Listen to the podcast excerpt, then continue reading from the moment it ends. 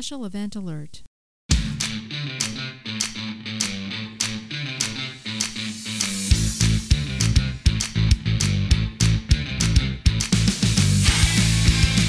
Get on your feet and run!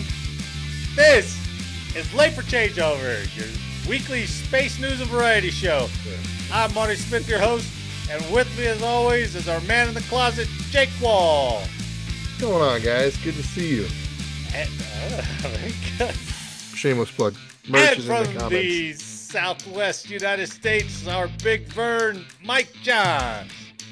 How's it going, everybody? Ah, look at that. And I, I don't have my mug today.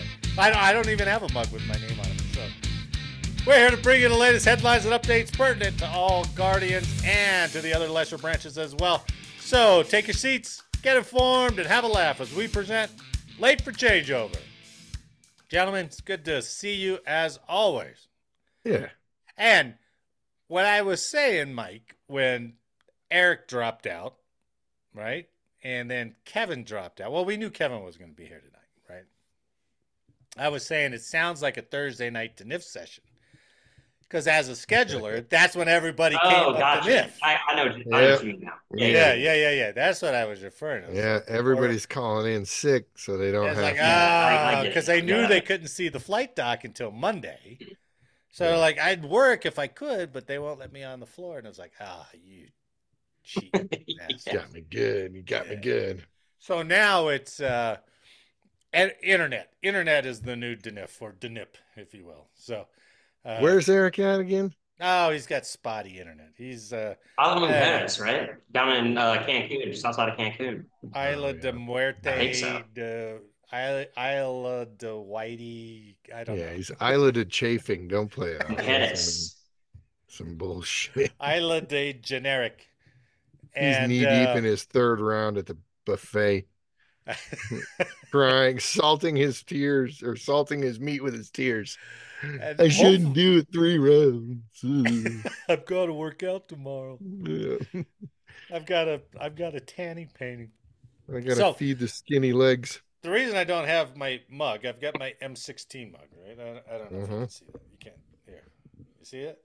Yeah, But I my see. it. brother sent me an You got attachment. your Look at that! Look at that! fucker. um, Can you see a that? bipod for it? He sent me a bipod for it. Look at that! I thought he was sending it for my AR-15, but no, I, I put Yeah, it on my nice. mug. So if I set it, the Well, it's a right way- Picatinny rail. You could put it on both. but- I, you can, but uh, my AR-15 has a hand grip on it. I suppose I can remove that, but but it sits at a perfect angle to refill. Oh, there you go. Yeah. So thanks, Jerry.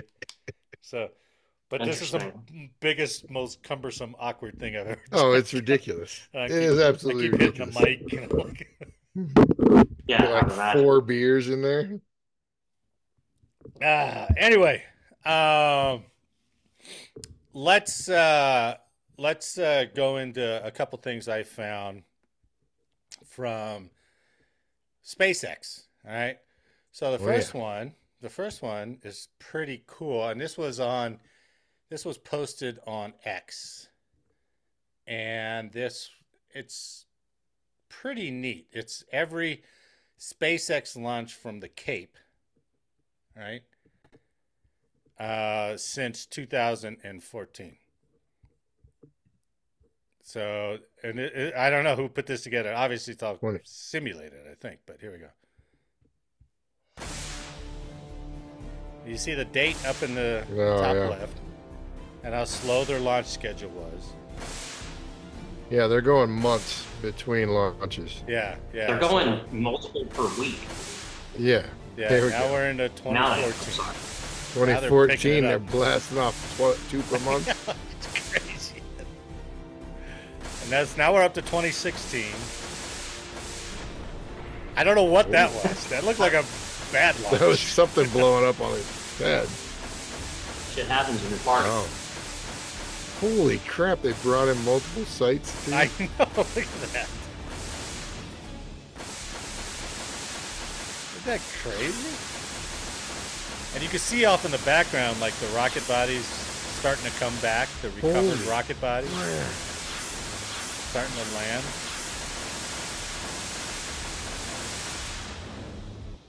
I thought that Good was pretty cool, wasn't it?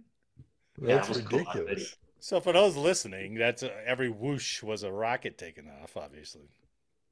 Yeah. Just the pace that he's doing it. And I if you think back to when NASA was actually doing our launches, it was like two per year, kind of. That's what it felt like, you Yeah. know? Yeah. It was like a heavyweight fighter taking a fight. Oh, It was like once a year, maybe. yeah, six, seven months in between fights. right, right. oh, jeez. Uh, so to even that out, now this one was on space.com. It's like a year old. Um, but there, there it is. So to even it out, this this video is all the landing failures that they have, right? So all the trials and tribulations they go to making it look real smooth now.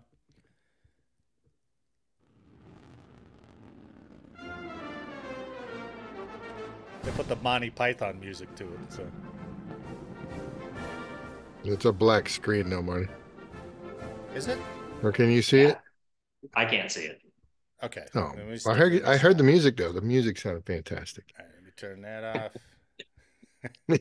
It's the Monty Python. Music. Keep- don't- I like Yeah, it seems like he's making light of it with the Monty Python music, but but to be fair, it never nobody ever considered being able to do this. Oh There yeah, you yeah, yeah. Right, right, right, right. Can you They're see that now? There's yeah, Yes. Okay. they went years with just throwing trash, decades with just throwing trash into space. Yeah, not and, And and the like, Russians okay, were worse than us. You know. yeah. And he's like, what if we bring these down? And they're like, nah, get the fuck out of here. I mean, if he was in- The bureaucracy of the government, they would debate that and then ultimately decide no. And he was like, and, and he's got that freedom where he's just like, let's try it, let's see what happens. And Here obviously, it didn't happen smoothly, as this video Well, will show. So no. here we go again. But You can see that now. Yep, it's Yeah. coming in good.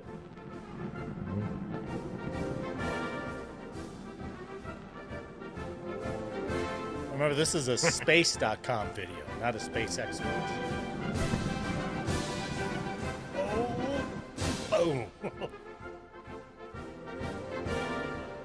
Look at all that debris. jeez, man. The guy's like, Ugh. That guy spent months and months and months. But I like how they're putting all the little issues on there Yeah, that they found out. that one.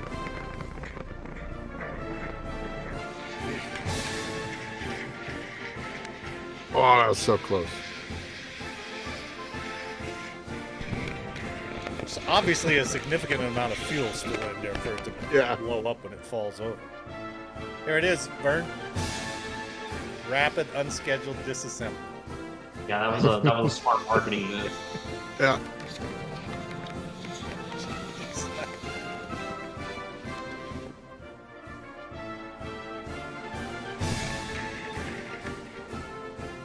I don't know who's putting the little comments on the video. Yeah. Holy shit. I know. Things skidding You'd back think and it'd forth on the deck. Wrapped down. Yeah, yeah. There goes tower, timber. Boom! Jeez. I can't imagine the level of calculations that have to Yeah. go on. Amazing. One, the moving barge, right? It's not Right. drastically moving, but Right, it's right. moving. Well, it's also robotic. Yeah, two, two of the freaking. I mean, Like, yeah, it's you can just- only you can only correct for so much of it, but it's still it's it's still a phenomenal piece of engineering. I mean, the guys that came up with that are, are Oh my goodness. brilliant. You know what? And, It, uh, you know what it reminds me of. It reminds me of like uh, you're in a big meeting, right? And there's one engineer who wants to do it this way, and they're like, "We know you want to do it that way. Just relax, Marty. Just relax, all right? We're not going to do that this way." And he's like, "God damn it!" He's like, don't, "You don't have to get pissed off." And that's the guy who leaves, and Elon Yeah. hires him, and he's like, "What ideas do you have?" And he goes, "This. We should do this." Okay, let's and try he's it. like, okay, yeah, let's try it. Hey, that worked like a charm. And he's like, see, I knew it.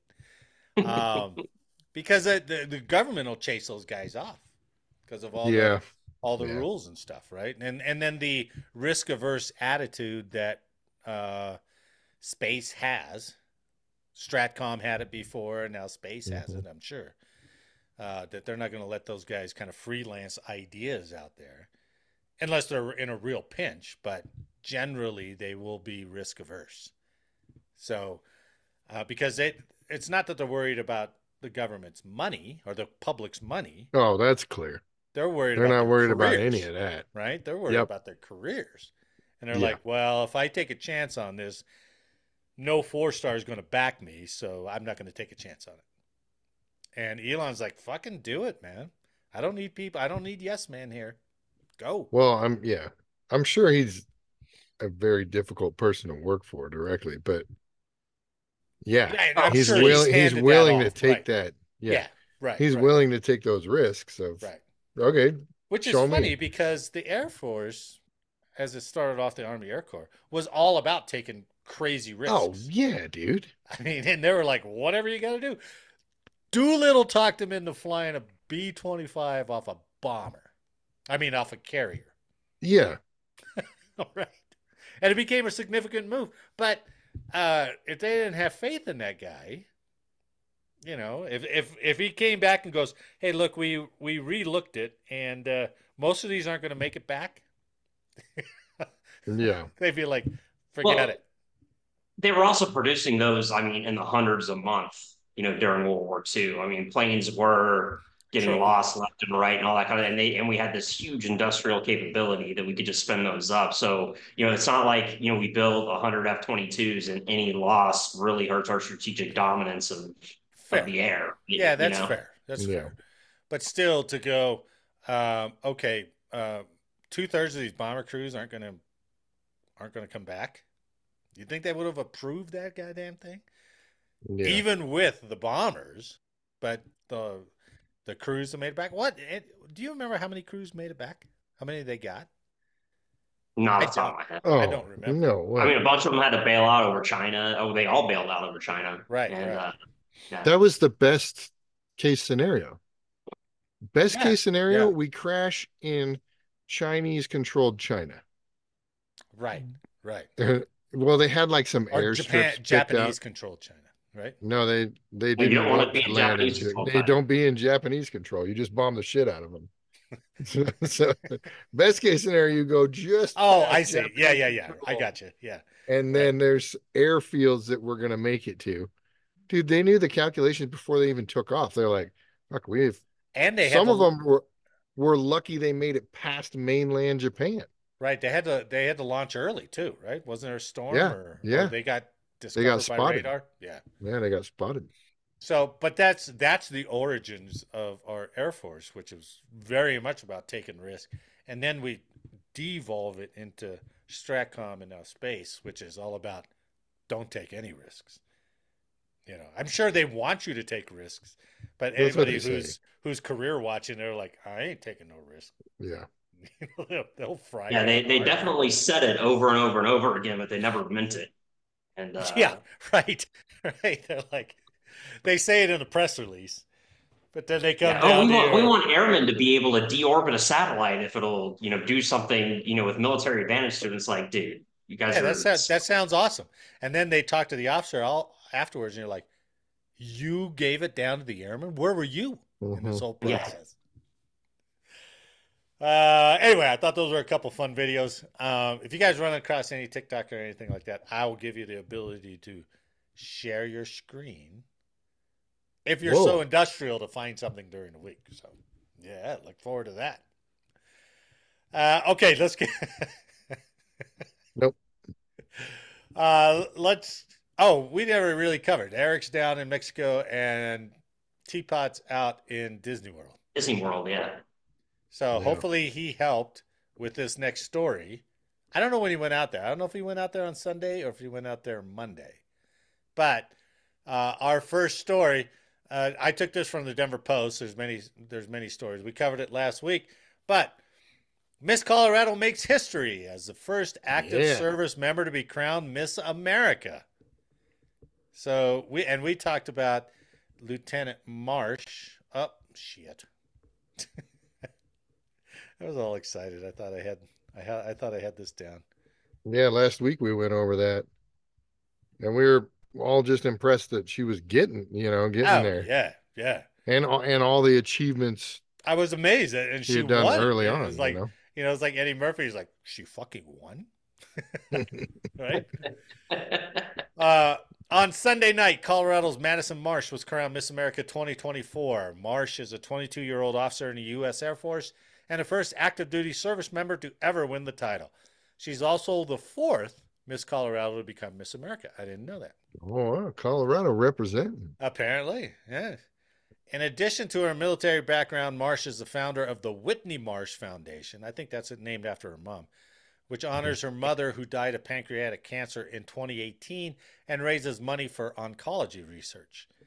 Uh, in the talent round, she presented a spoken word piece centered on receiving a pilot's license at 16.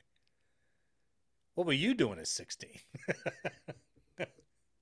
Throwing I don't know hay if the during the summertime. run out yet, but yeah, right. Yeah. Now, granted, I mean that's that's awesome, but that's not cheap.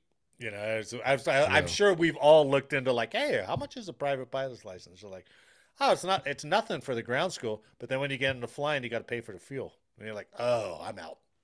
well, not only you got to pay for the instructor pilot, you've got to rent the plane. Yeah, it's pricey.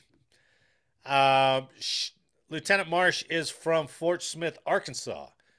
She graduated from the U.S. Air Force Academy in Colorado Springs last year with a degree in physics, focusing on astronomy, and was on the dean's list eight times at the Air Force Academy. Eight times. In September, Marsh started a two year master's degree program in public policy from the Harvard Kennedy School through the Air Force Institute of Technology Civilian Instruction Program or in civilian institution programs. While in She ought to plagiarize the entire thing and see what they come back with. Nice. yeah. And then and then attack you know, have everyone attack you know, say everyone's attacking her because she's just a pretty white woman. yeah, right. Oh, that's right. Yeah, going over to Harvard, sure. Harvard. While in Massachusetts, she will work. She will also work with the Dana Farber Cancer Institute and a professor from the Harvard Medical School to research early detection of pancreatic cancer. For winning Miss America, Lieutenant Marsh wins fifty thousand dollars in scholarship money. Nice. Good for one good for semester. her. Good for half a semester at Harvard. Uh, Um, it was interesting because there was a there were several stories that I ran into trying to find just kind of that summary of her, and there were a, lot of them were like Top Gun female Top Gun pilot wins Miss America, and I was like, hold on, all right. yeah, Jesus, come on. You media. got a pilot slot, as we talked about last week, but she turned it down to go into this master's program. Now she is a private pilot's license, but she's not a jet pilot. In fact, there was a there's a picture of her where she's sitting in a cockpit with a flight suit. hmm And it, you know, you know it's for show because the name tag has Miss Colorado on it. And I was like, ah, Yeah. okay. Second Lieutenant Miss Colorado. Is that your, is that your call sign? That'd be And- a terrible sign. good on her because I saw an interview with her and she goes, That picture was in the back seat. There was a female instructor pilot. I was Oh, just nice. along for the ride. And I was like, Good on you, LT. Good on you to cop to that, you know? So uh yeah, it's- it was badass. I thought it was a great story. Uh, I'm glad she won. How could she? How could anybody beat that story? Right? She's pretty. She's blonde. She's athletic. She she got into the Air Force Academy. She graduated from the Air Force Academy on the dean's list eight times in physics. And and she's not excited about world peas and she or the Iraq, and then she's the Iraq. literally started her own what right. nonprofit. And then if you go, Yeah. uh, she's just getting by on her looks. They probably skated, and and then she goes, "Oh yeah, my mother died of pancreatic cancer, which I started a foundation to research on." And you're like, "Oh, hmm Good job, Lieutenant. So, but what do you think? Well, I mean, uh, what do you think, right? Have you, have you ever? I was in the Army, and one of the guys I had in my platoon, he made the all Army softball team, Mhm. which is weird because all he could do was hit homers. I mean, this guy had a little bit of a pot belly. You know, he wasn't he wasn't sprinting down to first base. So, Yep. but you throw him any pitch, and he could hit it over the fence. And so they picked him for the all Army softball team. Now he was still on my books as a member of the platoon. Oh yeah. I never saw him. I never saw him. He was gone six months out of the year, and when he came back, he was training to go the next six months out of the year. So, I, and it was kind of like I liked the guy, but Jesus, I mean, uh, you know, these army programs, which are good for public perception and and all this kind of rivalry, I guess. I don't know. I don't know what it. I don't know what good the army gets out of it, but I lost a guy. Right? He was Yeah. he was gone. Yeah, So- from a superintendent per- perspective, I remember having these arguments, you know, with squadron commanders and all that stuff, and that was always it. You know, we're already hurting for Manning. If I if I send a guy to go, you know, be on the Air Force MMA team or gaming team or whatever, because Yeah. you know, you'd have airmen walk into your office and want to do all sorts of shit, and uh, you know, but the commander would be like, eh, you know, how many Right. kills? Call of Duty. If it's not a, if it's not at least a thousand a match, I don't even want to hear about it. What was the And, damn? what was the damn crew competition where you lost somebody for like three months? Uh, Oh, Guardian Challenge. Guardian Yeah. Challenge. It was so. And you're like, oh, the guy's got a, you know, he's doing Guardian Challenge stuff. He's like, what is he doing? Oh, they got a, they got a fundraiser or representative thing. I was like, fundraiser? Well, they got to pay for their flight out to go party and get drunk Yeah, or whatever it was Yeah, it's a bunch of bullshit. the best I thought of Guardian Challenge was uh oh man, what was the guy's name? Uh big tall black uh E6, I think. Who who was like he didn't make the Guardian Challenge, but he was like, "Oh, I'll I'll help you like be the I'll I'll be the coordinator." And we lost him too. And I can't remember what his name damn name was. I was like, "What are you doing?" He's like, "Oh, I got to get jackets. I got to get. I got to make you know arrangements." And it's like, "Yeah, but these are the guys competing." It's like, "Oh, wow, they need." This My... is a two Swiss. Yeah, I Yeah. Dion. There, there were there were several tall, big black guys that could Dion. be you know. Dion. What? It wasn't. His Oh, name uh, Dion? Yeah, Dion. Uh, shit. Damn, I can't remember. you're talking about? Yeah, glasses. Yeah, yeah, yeah. yeah, yeah. Dion. Uh, He was like the manager of the Guardian Challenge team. it's like that is the most brilliant move to pull. yeah, that that dude was always skating. He ran the like when new airmen would come in. He ran the program that Yeah, was like right, right. Yeah, whatever yeah. they called that back then. And uh, you know, it was a bullshit, you know, additional or not additional duty. It was, it was, it was a bullshit detail. But uh, And yeah, he knew would go in that, and we all knew that. around. I didn't. I didn't begrudge him it because Dion Wilson. did it. Dion Wilson. Yeah, that's right. So hats off to you, Dion, if you're listening, man. Uh, that's awesome. Yeah, not talking shit, but we're always talking shit. But but that's the whole thing. Now, what is the Air Force? Obviously, they'll they'll make some, and, and in fact, actually, the Air Force will benefit a lot from her because she talks about very glowingly about coming into the Air Force. And you don't think that's going to Yeah. help up? That's a big recruit Yeah. recruitment bonus. Was she Uh, military brat? Did you find out? Like, was her dad? I didn't look into it. No, I didn't look into it. Mom, anything? her dad got her into uh I you know, obviously got her into being a pilot. And then once she got that private pilot's license, she said all I wanted to do was was go serve. So Hmm. but I didn't look into the family history. Um but yeah, if that's all she does is tour, I mean that's kind of Elvis, right? That's that's all Elvis did, right? He was over in Germany, but he was you know, he was singing Oh, songs yeah. and stuff, right? So Are you comparing Miss Colorado to the Elvis Presley? I, I'm talking about. I mean, she is the queen, but Yeah, he was the king. not in the army. She was only in E five. Oh, he was still the king. I don't know. Maybe he was just a prince back then. I don't know. That was early Elvis. That Uh, so anyway, uh, good honor. Hey, but Uh, before you need, you do need to clip that part, and like that needs to be part of the intro. But she is the she w- she is the queen, but he is the king. that's that true. was That's good. a good one. Yeah. yeah. All right. Uh, next up, we don't. We've never done this actually. So let's. Uh, but I ran across it. I thought it was interesting. Let's go to foreign space news. All right. From again from space.com. China's record-breaking Gravity 1 rocket.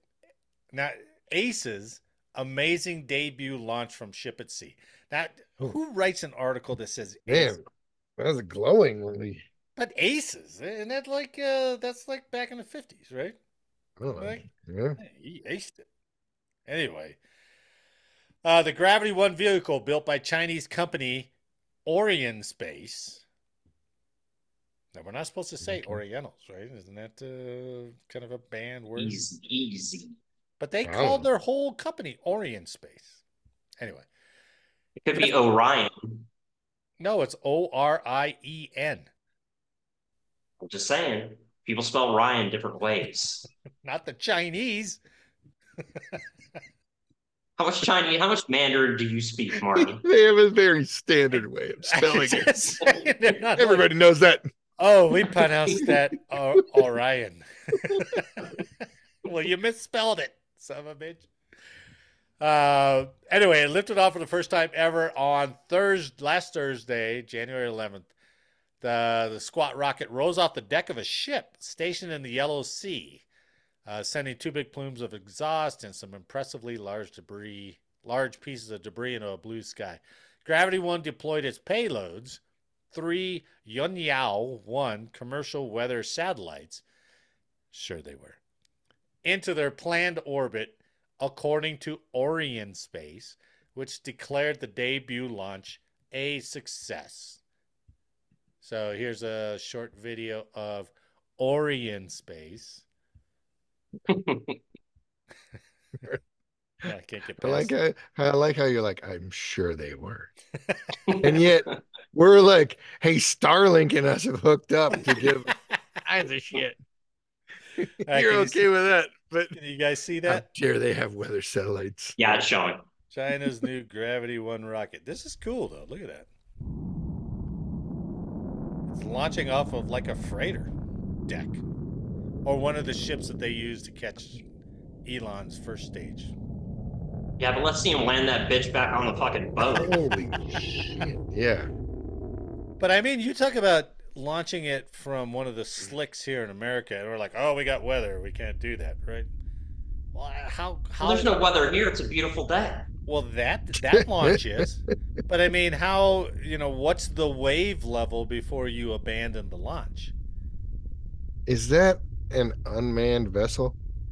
Uh, currently, yes. Or you think that one is? Yeah, that one is. So, no, no, no, no, the ship even. Oh, I don't know. Are there are there people that know. close to that liftoff? That's a good point. At the very best, you're getting a touch of the diarrhea. At the very best. Yeah, that's right, You're that because- close to that. All Elon's recovery ships are robotic. I think, right? Yeah. yeah, yeah. I don't know. If, I don't know if that one was robotic.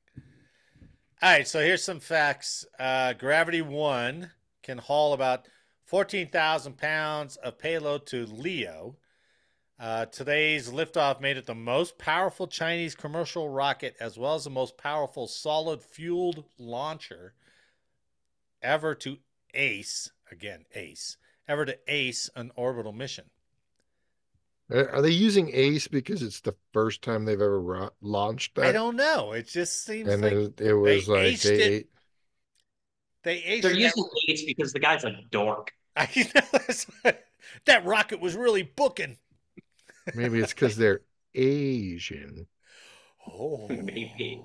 Maybe the spell. I thought they check were was- Oriental. I mean, what, what are we going here? Maybe the Ori Ori maybe the space. spell check corrected it to ace when they should have said Oh, no. ever to Asian an orbital No. mission.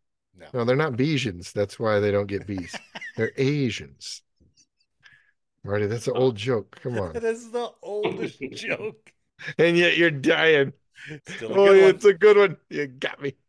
I was telling you know my my wife was listening to some music the other day, uh, she she listened to this one station on Pandora and some songs that that never came on, and then there was uh, a song. Uh, it wasn't her biggest hit; it was like the secondary hit, but it was "Tears for Queers" or "Tears for Fears," right?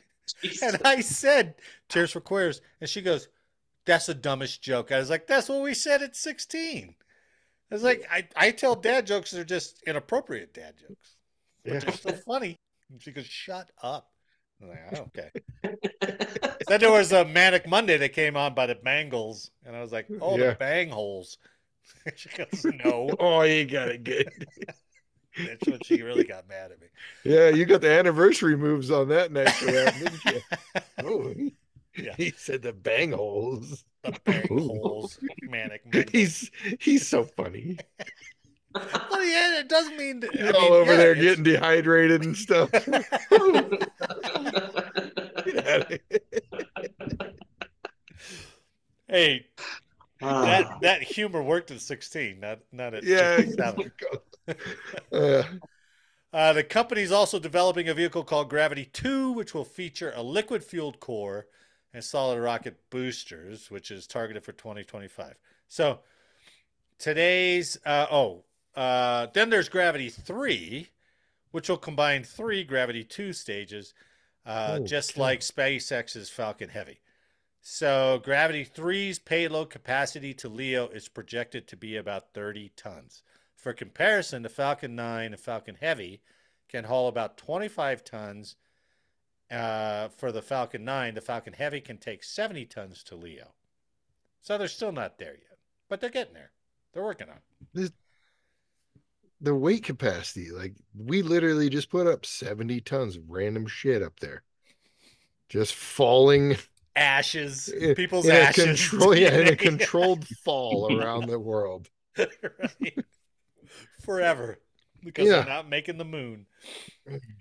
Uh, Thursday's Gravity 1 launch was the fourth orbital mission of the year for China. The nation has ramped up its launch cadence to impressive levels uh, recently, with the private sector playing an increasingly important role. China launched 64 orbital missions in 2022, then broke that national record with 67 in 2023. So they're active. They're putting a lot of shisa up there, right? Yeah, there's so much stuff up there. I know, I know. Uh, what was the what was the squadron that uh, the old squadron? I don't know what the Delta is now. The old squadron that did all the space tracking. Remember who that was? I Well, there's a couple of squadrons. You're talking about the one in the mountain, Force Space. No, Yeah, Force Force Space. Space. That's the one that came to Force mind. Space. Force Space, right? You think those guys are like they're they're? I mean, uh, they're got to be going out of their mind when They're oh, they, they China gotta be blew so up. They, when they blew up the one satellite, right? Oh. And they're like, Oh yeah. oh, that's, that's a thousand more tracks or whatever, ten thousand more tracks. And now they're just like, oh, China's launching. And now are they are they doing it like? I wonder if they're doing like the old Russians, right? Because the Russians just let their rocket bodies up there, still orbiting around. I wonder if the Chinese are like, yeah, fuck it, we'll do that. We'll do that same thing. We got. Well, these are. LEO. These were launched to LEO, so those rocket bodies should Ah, good eventually. Yeah, good point. Good point. Yeah. They should burn in. Right. Yeah. Yeah, it's good. Way to way to undercut my joke. Thanks, Vern. Hey, next time uh we meet in person, I'll bring my work software and I'll show you. It's it's shocking because that's all we that's what we do is help track that stuff. if I gave you the awareness. ability to share, could you share? No, it'd be on my work laptop. Oh, okay. All right. You Yeah. could just hold it up. Yeah, I, I could. I'm sure. I'm sure the proprietary propri- propriety guys would really like that. It's that. government owned. We're good. No, Yeah. could bring Yeah. more viewers in for There one episode. They're like, Yeah. wow, All right. holy shit, we got ten thousand views, and we're going to jail. Yeah. Oh, But that's a blaze of glory to go out on, man. Yeah. yeah, that'd be good. All right, uh, gentlemen, let's talk about another audit. Maybe the uh, Pentagon is doing better. Maybe Did we Okay. pass this one? Did we get 50% correct? No, they didn't No. actually. Uh, from Stripes.com, a DoD audit finds that more than $1 billion in U.S. military aid to Ukraine is not properly tracked by the Pentagon. It's only a billion. Yeah, I mean, they were given 45. Yeah, that's right. More than 1 billion in military weapons and equipment that the United States has provided Ukraine to fight invading Russian forces cannot be accounted for and is not being fully tracked, according to a Pentagon audit released Thursday. Since the Russian invasion in February 2022, Ukraine has been given roughly 45 billion in US military aid. The Defense Department Inspector General concluded in the report that about 1 billion in weapons that are required to be tracked have not been tracked. Forty-five billion.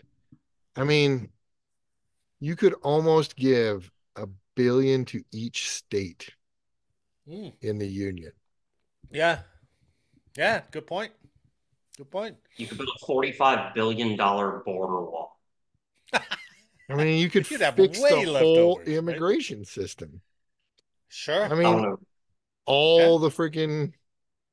Think about how much New Jersey mafia money you could spend on getting one turnpike expanded on that, like, oh yeah.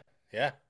or I the mean, you could do Boston. Tunnel, or the what, you know. A lot. And we're just we're At least it's going to people in the states.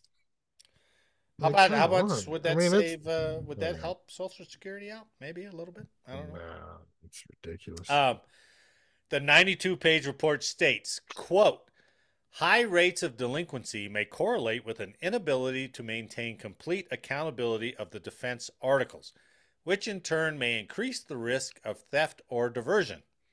Achieving a complete picture of the defense articles in Ukraine will be difficult as the invent as the inventory continues to change and accuracy and completeness will likely only become more difficult over time as the total number of defense articles in Ukraine continues to change.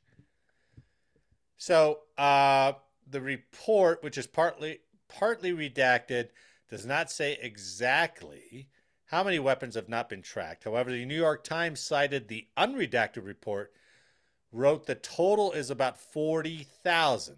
The untracked weapons are subject to what the Pentagon calls enhanced end use monitoring, or EEUM. Uh, equipment that falls under the EEUM category requires heightened accountability and security due to its sensitive technology and smaller size, which makes it more appealing to arms traffickers. The report issued Thursday said the United States had given Ukraine about 1.7 billion in EEUM designated weapons by mid 2023, according to the audit. Although U.S. and Ukrainian personnel conducted some required inventories, as of June 2nd, 2023, serial number inventories for almost 60% of EEUM designated defense articles remained delinquent. Now, here's here's the beauty of this, and and the reason I say it's a beauty is that imagine the arrogance. Uh, like if you had a uh, uh, an EPR or something like that, and they're like, "Hey, Jake, uh, you failed on every uh, uh, every eval you took," and if you had the arrogance to go, you know, I do a lot. It would be Yeah. awful hard for me to pass every eval. All right, I'll see you later. And just left, right? like, all right. This is how the Pentagon responded. I, I'm Uh, surprised that spreadsheet didn't work. I I remember when we covered that several months I mean, ago? they shared it with Congress and But everything. that wasn't that wasn't for these weapons, these EEUM Oh. weapons. That was just for general, you know, tires and shit like that. This is about weapons. So, in response, the Pentagon concurred with some of the rec- some of the recommendations. They're like, okay, uh, twelve through seventeen, yeah, we agree with that, right? But twenty through ninety nine, we, we don't agree with any of that shit. Uh, but they emphasize that keeping track of tens of thousands of weapons can be difficult because of the dangerous conditions in Ukraine, and there's Huh. limited personnel available to make the weapons checks. It's not our fault. So you know what? You know what? I'm actually I'm I'm willing to buy that that fact, right? It's an active Sure. war zone. Yeah, You know, sure. you've got guys probably running to the truck, grabbing ATGMs, throwing them in the back of a pickup, and just taking the fuck off and running. Right. But you're no, you should at least be able to track it to that point, and then boom, it's gone. Well, and then it's like Yeah. well, the every thing that gets me about this whole thing, hold on, hold on. The thing that gets me about this whole thing is Ukraine was what, like number two in the world for the most corrupt governments. Yeah. That's why NATO That's was out there? right? Yeah. Yeah. Yeah. And uh, so, I mean, to think that to think that all those trucks actually made it to that point, or that they didn't actually lose track of the truck three or Oh. four points prior to, and then just you know pencil whipped it afterwards, it's a bunch of bullshit. And those fuckers are shady as all get out. It What- just sounds like the last exactly- accountability we had was on the docks. And they're like, yep, If that, everything's loaded. Yep. We drove it to the border and we're like, all right, good, you got it. Remember? you It's like said that. every hand receipt should just say Zelensky down at the bottom. And Well, like, they had okay. they They had a probably did. truck show up at the depot and they're like, we signed for this truck.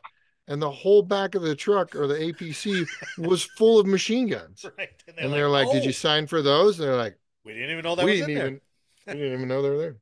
How bad. I just wonder how many of these weapons are going to end up in the hands of cartel members down in Oh, I Mexico. mean, All of them. like Um, no, I'm gonna go all over the place. So What Al- what exactly is it EEUM? Did it give you specifics of yeah, EUM is the uh, enhanced end use. So there are weapons that the Pentagon calls enhanced end use monitoring, uh, and they have this certain set of requirements. So they're basically uh, specific weapons. Equipment that falls under the EEUM category requires heightened accountability and security due to its sensitive technology and smaller size, which makes it more appealing to arms traffickers. Doesn't give any examples, uh, but basically they're you know SAMs. They're machine. Oh, it's going to be. It's, it's probably going to be uh, NLAWs and uh, Yeah. yeah. but I mean, and shit like that. we're not talking about like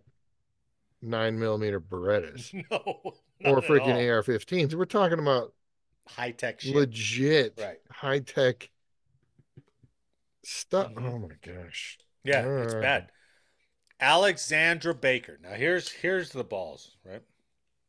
Alexandra Baker, acting Undersecretary of Defense for Policy, wrote in a response letter to the audit, quote, while battlefield losses of EEUM articles can and do occur during an active conflict, we had no problem if they're lost on the battlefield, right? I mean, it, at, at that point, it's like it's yeah, just- that's what we said, right? We're like, yeah. Mhm.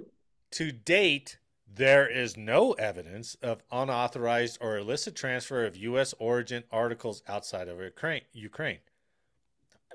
There's no evidence yet. Yeah. Again, like, what was it? Like a year and a half ago, two years ago, we were like, I'm beginning to think we're the biggest arms dealer in the world. Oh, we are. Oh, right. for sure. And we're like, we just keep confirming that and confirming that and confirming that. Yeah. It's ridiculous. I mean, if you even if it was legitimate arms dealing, like selling shit tons of F-16s or F-15s to other countries, I guess that's legitimate arms dealing. But now we're going into illegal arms dealing. What was Right. the uh, Nicolas Cage movie that he God was of War. arms? Lord, yeah, Lord of War, I think. Lord, Lord of War got him. I Yeah. heard a Pentagon guy say that was partially based on like reality. a CIA guy, probably. Yeah. Yeah. And I was like, Well, Holy and guess where he was from? The Ukraine. was he really? Yeah, but yeah. Oh my god. You don't remember Jared Leto sp- or drawing out a picture of Ukraine and he couldn't get Odessa just right, but he was doing it in cocaine. There's a scene in the movie where he's doing that. Oh, I, it's been a while since I've seen it. You're, yeah, you're I right. haven't. Yeah, you're right. I haven't done that. It's a good I didn't realize that was Ukraine. Um, given she said she goes on to say, given the closure of the and here's the here's the ballsy statement.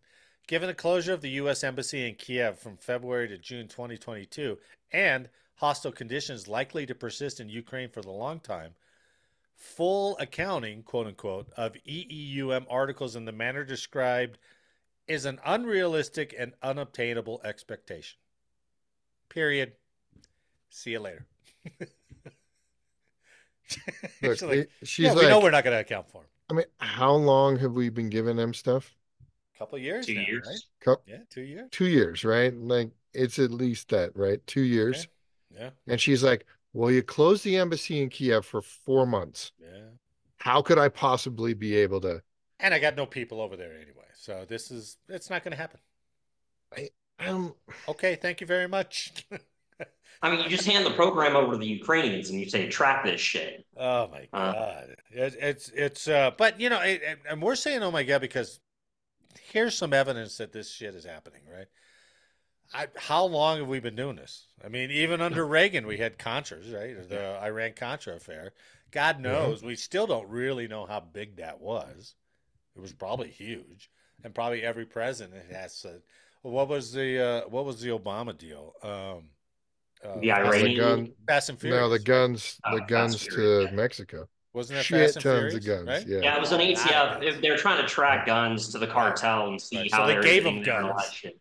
They're Yeah. like, ha ha ha, we got the serial numbers. Actually, I thought that started under Bush. It might, it, It could have, it could have. and then it just came through out under Obama. Yeah, it could have. It could have. Yeah.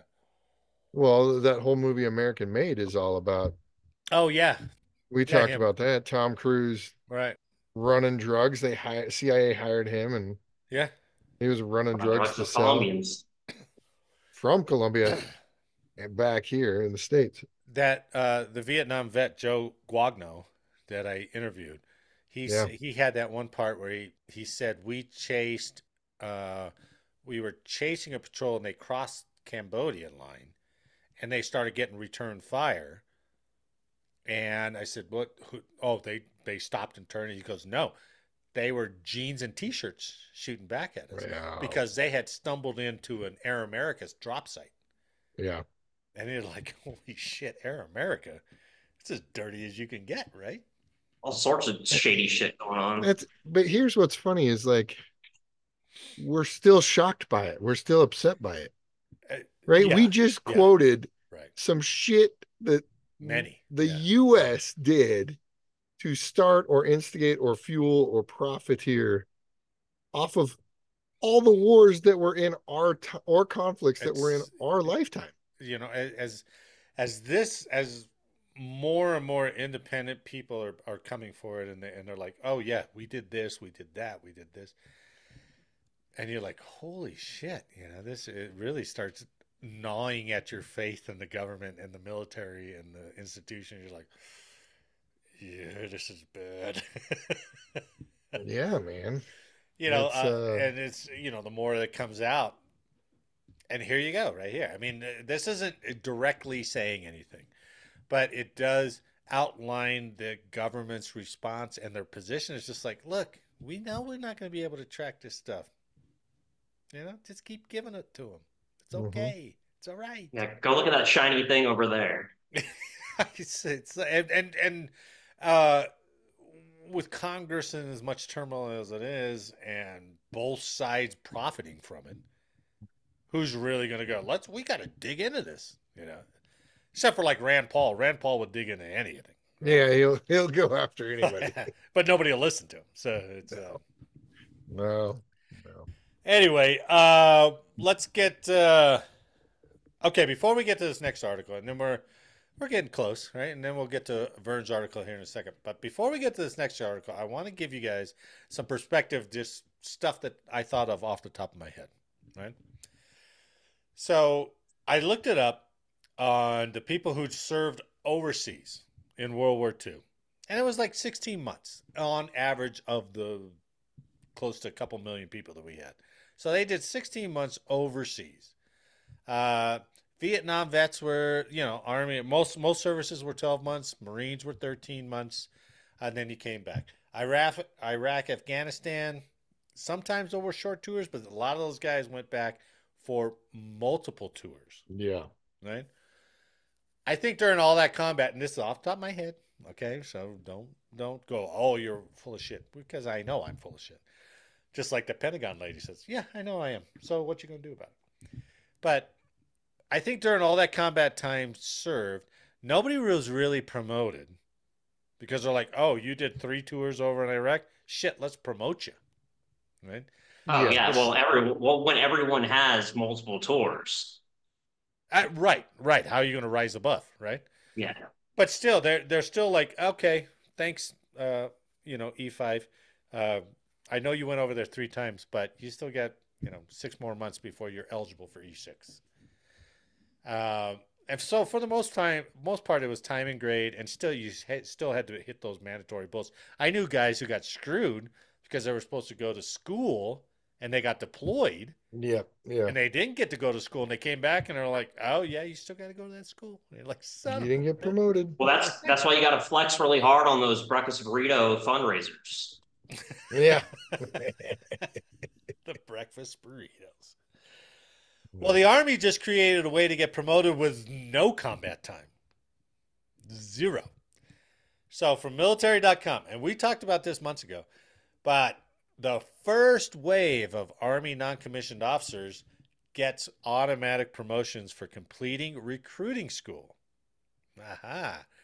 Dozens of non commissioned officers received fast track promotions for graduating the Army's recruiting school in recent weeks, part of a controversial move by the service as it desperately grapples with a depleting hmm. pool of NCOs interested in serving in the role.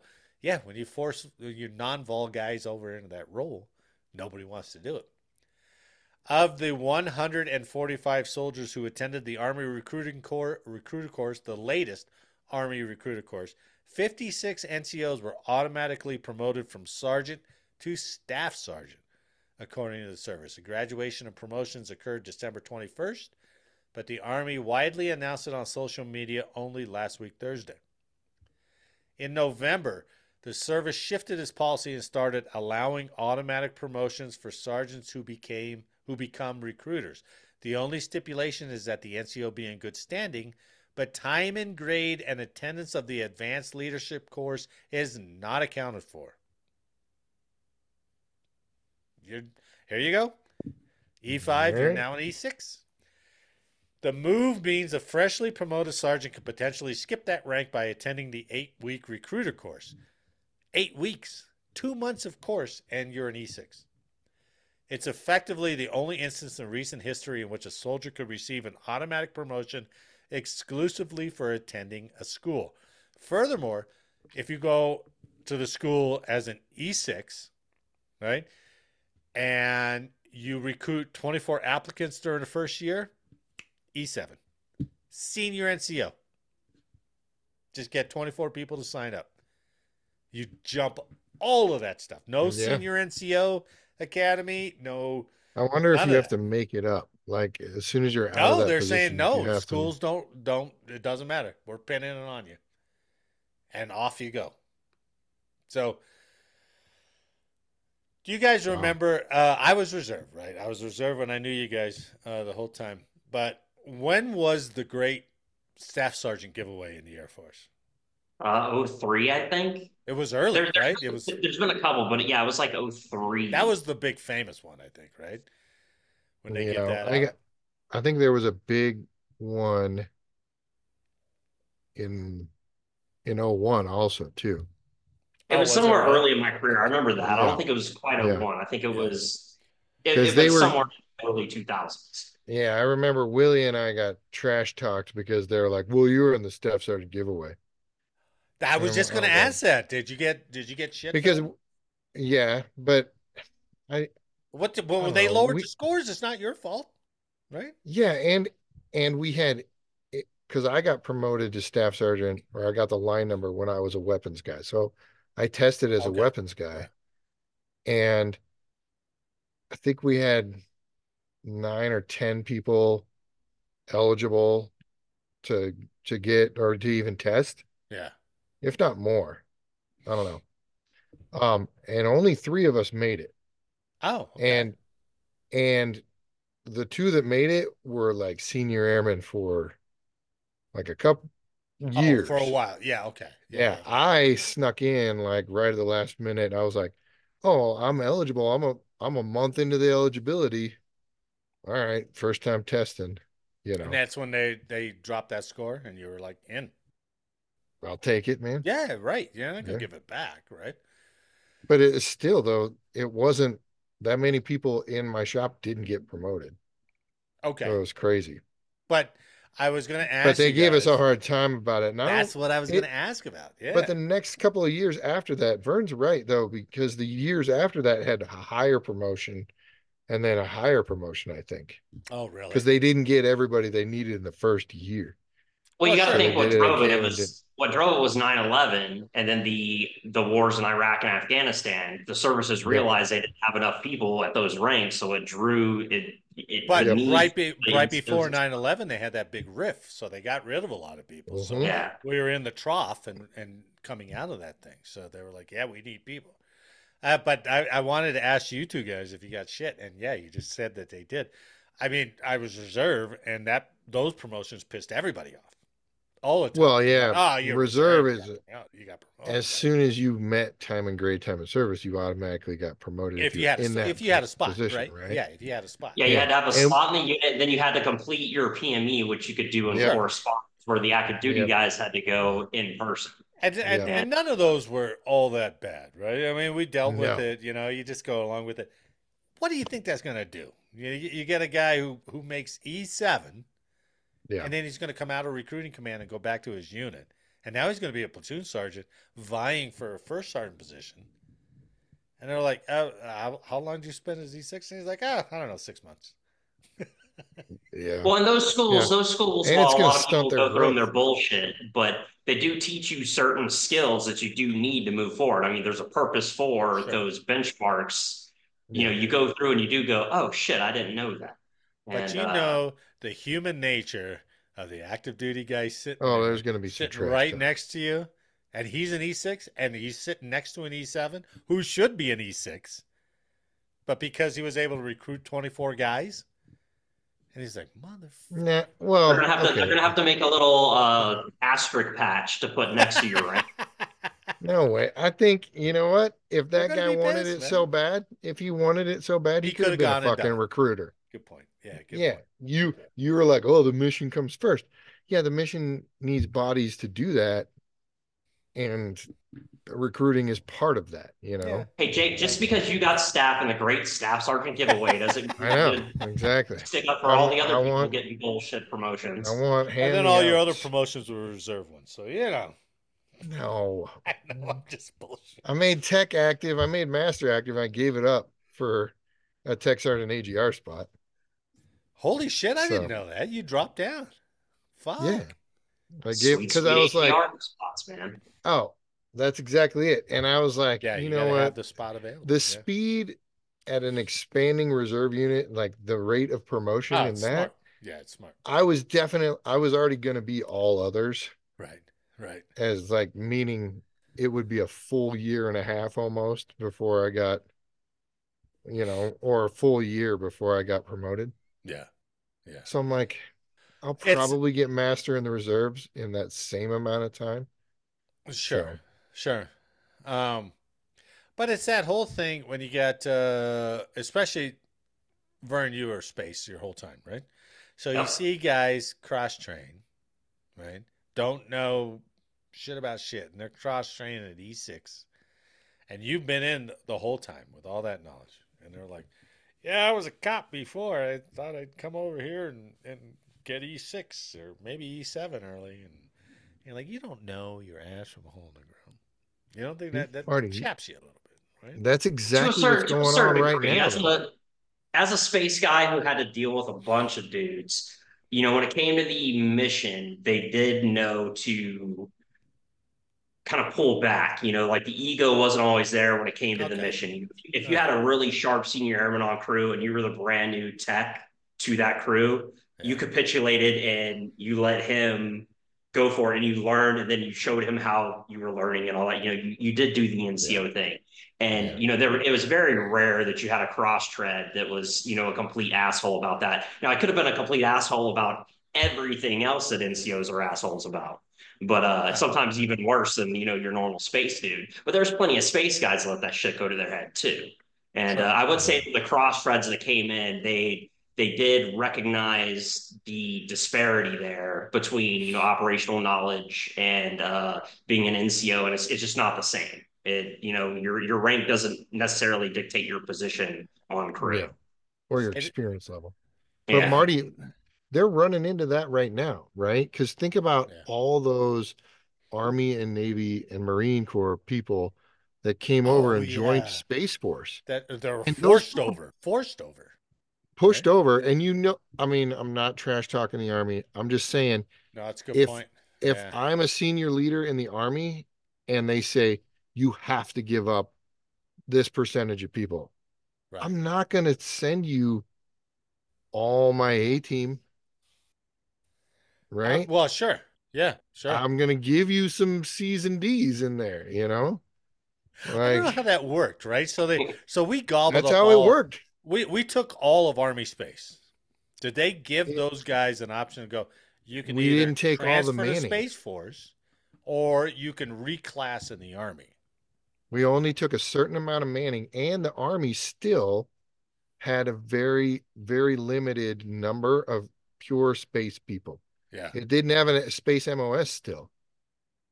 I would So imagine it it was, was- an officer thing to where the FA 40s crossed those over. guys, those Yeah, guys yeah, are right, awesome. right. Yes. Right. But the enlisted guys, I'm not trash talking my wonderful enlisted. I'm just saying they didn't have a ton of permanent MOS dedicated space people. They Well- were all like four years or six years over here, and that's Well, they got let's talk. non-balled Uh, into space. let's talk as we were sitting there in Sibbers, right?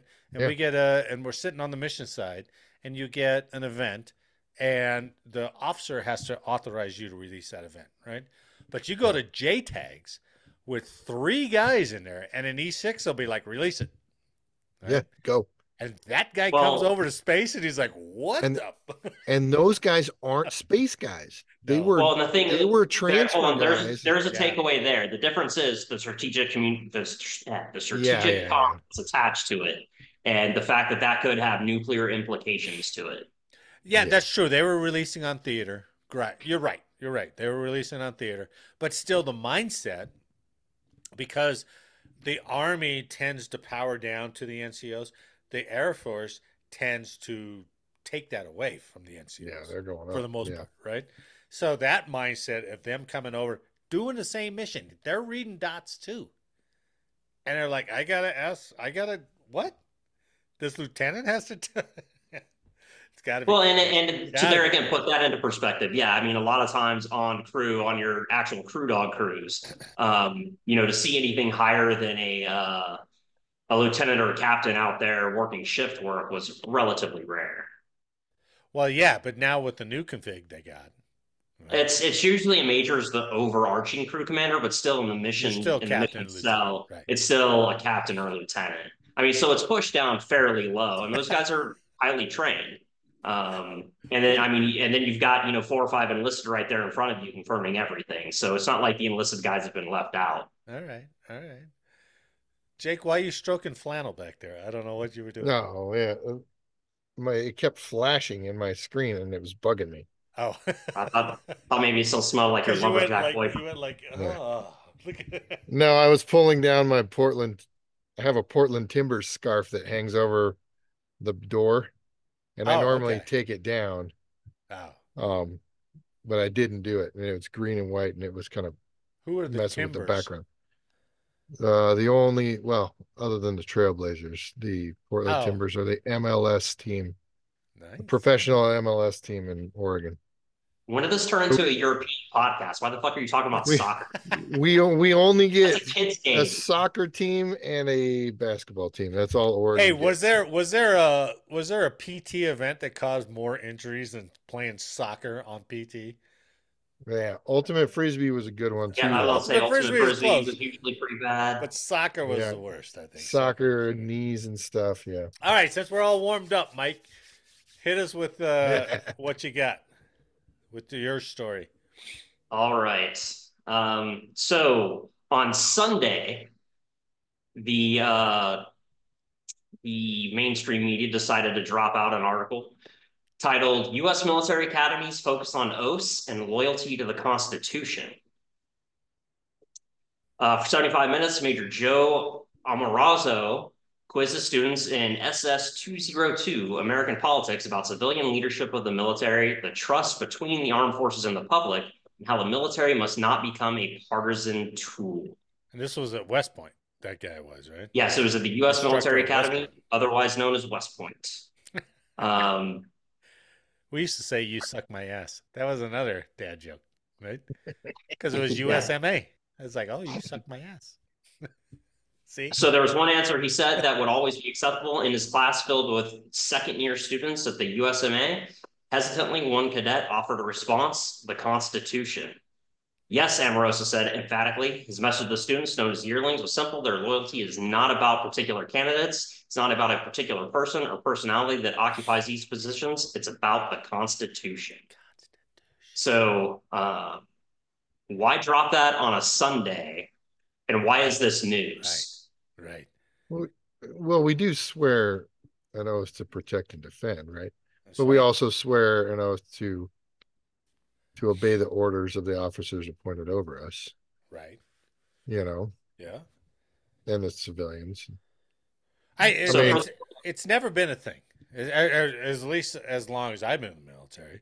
It's well, never- we we got numerous briefings on not like things like that on whatever the hot button is. Like, don't Sure. you know you're not supposed to trash talk the president? right. Like, or don't go nobody to a political the pre- no- event, or yeah, Yep. you can't do any of that. every every election season don't trash talk the president don't go to a political event in your uniform Mhm. you know You can't represent the military at any civilian. yeah In, in, yeah we elect- always get those briefings right Yeah, but and everybody kind of knew it. I, I remember going through it. and Everybody was like, "Yeah, of course not. Yeah, what am I gonna so do?" they're driving it home now or something or Yeah, they're it, well, I mean, there again, that's the question is why drop this on a Sunday and then Yeah. why does this need to be said? You know, it was one of those things, you know, from the get-go with me joining the military, you know, I I knew about these things. I, you know, read Yeah. through the oath. I understood the Constitution and the, that the President of the United States is the commander in chief. Why must we why must we have the mainstream media coming out and saying it? Why would they drop it on a Sunday? If it's really, you know, if, if we really want to foot stomp it, why not put that out on, you know, Monday? And uh, because the first Republican caucus was yesterday or the day before. oh, yeah. Is that why they dropped it on Sunday right before that? so let's see. Cadets To remind us. cadet- cadets encounter an array of classes on the Constitution, and in some cases, the history of the civilian military relationship. Each graduate is commissioned, takes multiple oaths at school and during their service. Milley emphasized the significance of the oaths in his retirement address last fall, appearing to take aim at Trump. Mm, So there again, you know, if we're if we're being nonpartisan, not bipartisan, but nonpartisan, no. why are we yeah. taking shots? Yeah, that's a Uh, good point. That that's a very that's a subtle but a very good point. It's not being bipartisan; it's being nonpartisan, right? Well, well, and he and what he said, I don't necessarily disagree with. We don't take an oath to a king or a queen or to a tyrant or a dictator, and we don't take an oath to be to a wannabe dictator. That's the that second Oh, half is what I take issue with. Yeah, I I mean, mean, what did you clearly- say? Wannabe dictator? Yeah, What what what does that mean? what does And, that uh, mean? Right. So yeah, there's there's just a lot of questions here, and you know, both sides are so guilty of this shit right like Yeah. be dictator okay well literally the democratic party just canceled the primary in florida they canceled other like they're before the deadline to submit your name was done they had already said nope closed and, yeah, we're not going to do it that way. We don't. want and joey b is our man but okay, we're all for the that m- democratic process, except when we don't like the democratic process. I mean- we just can't change it.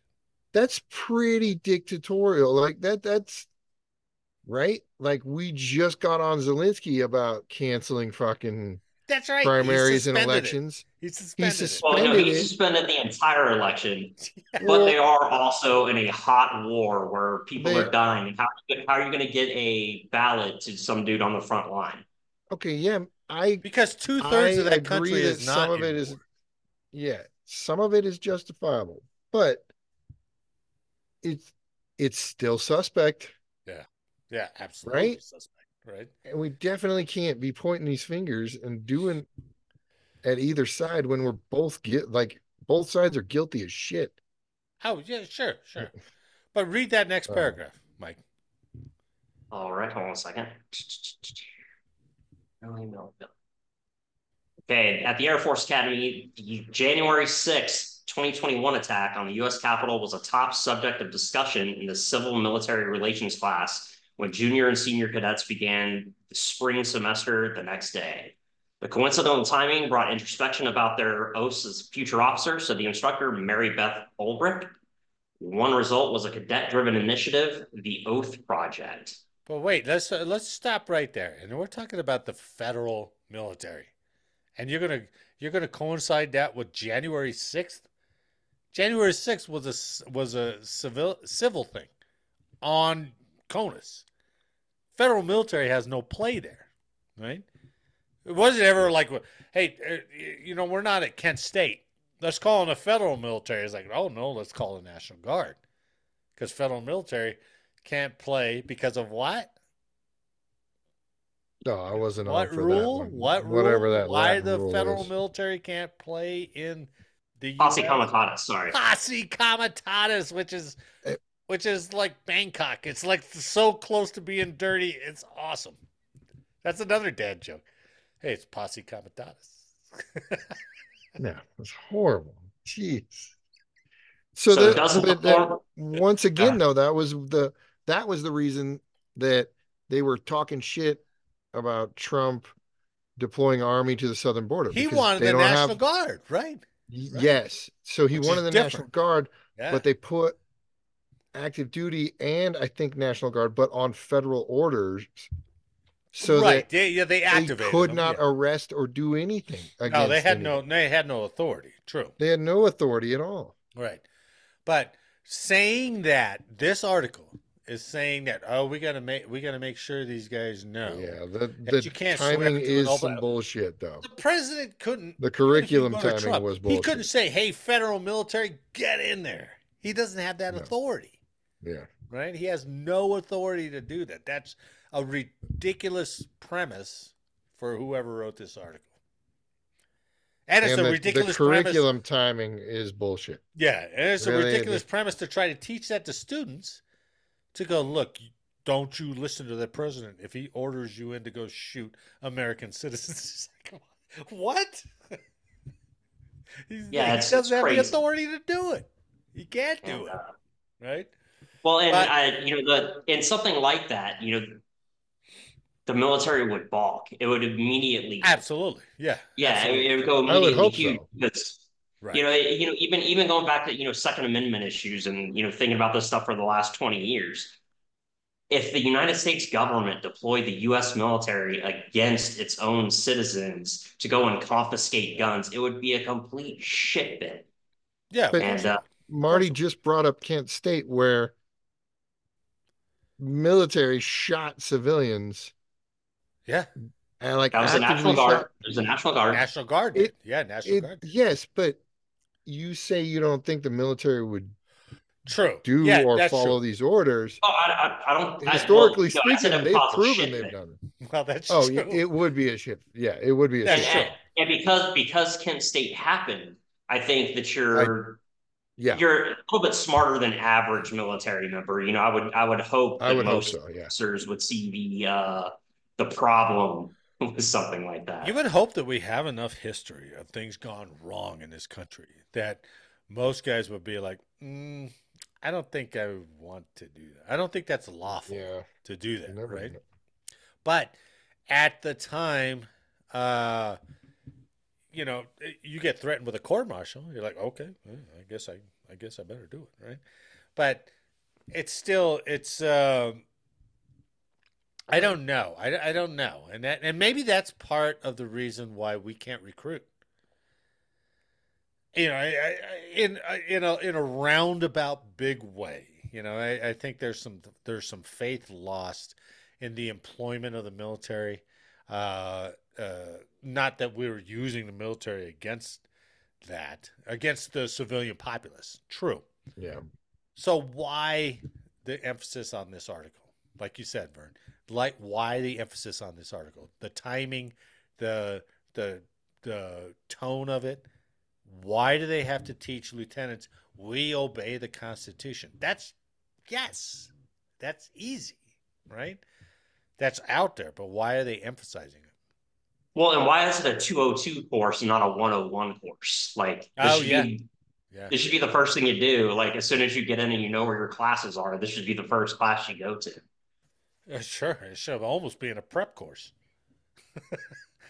Yeah. Right? I mean, uh, who who's questioning? Uh, if I sign up for the military, are they gonna make me shoot American civilians? Like, no, dummy, no.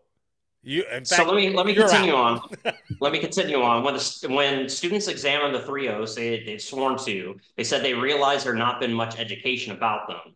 A line by line breakdown. What does that mean? What are you really swearing your allegiance to? Essentially, the group suggested more emphasis on the history and purpose of their oaths, and also what are you actually swearing your allegiance to? Uh, one point was was showing the distinction between countries where the military professed allegiance to sovereigns or individuals as opposed to the U.S. military's oath constitution. Yeah. So at least they're at least they're being proactive I think- about it and Yeah, I thinking think about it's it, cool that they're asking breaking good solid questions. But the timing and the person involved in the politics is shitty. You know, I mean, with uh, with uh, what they're trying to say is that if Trump gets elected president, you don't have to listen to him if he tells you to go shoot Americans. And It's it's totally a ridiculous Mm. policy or a premise, but that's what they're gearing him towards. That's what Well, and they wrap it all around January 6th, which there again, while there may have been active duty military involved in January 6th, I mean, there was thousands of people involved in January 6th. Yeah. And uh Uh, good job, gentlemen. On behalf of all of us here, I'd like to thank you for listening today. Please like, share, subscribe, and let us know how we did in the comments. And make sure next week that you are not late late. for Or changeover. Jesus. I thought we were doing it on the cadence. There was like way too much time. That was too slow, but that was close. That was, Oh, that was yeah. good. I was like, all right, Wheel well, of fortune. I know it was yeah, supposed but to go, you but didn't do you didn't do late for changeover. You I did well late. because I was watching Mike's face and I was like, oh, I shouldn't have done that. That was it. Yeah, I know, I know, I know. I mean, I could lead it, but I thought you were leading it. Well, I'm I, gonna continue I to fuck it up though. Don't you worry. I'm still gonna fuck it up. Man, thanks for the week. I'll see you next week. All right, you guys have fun.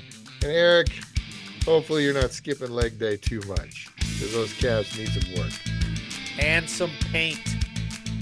Oh, they need some stain, some slather on them. At Teapot, go get Miss America's autograph. Teapot's busy waddling around there pretending he's freaking Yeah. super injured as he Space skips, Mountain! he skips to the front of the line. No, he's doing, it. He's doing he's a doing. quick pass, pushing little kids out of his way. Come on, I on, had a hip replacement. I had a hip replacement. And Michigan, what? Go blue! Get out of the way, kid. National champion. By the way. Thanks for listening. We'll see you next week. Uh,